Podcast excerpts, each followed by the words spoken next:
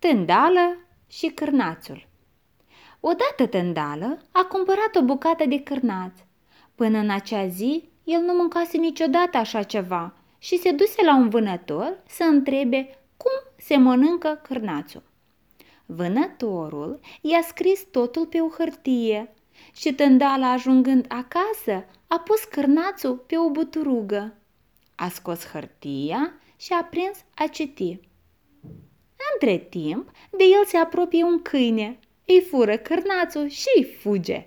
Dar tândală se uită calm în urma câinelui și zice Degeaba l-ai luat, căci tot una nu știi cum să-l mănânci. Hârtia a rămas la mine.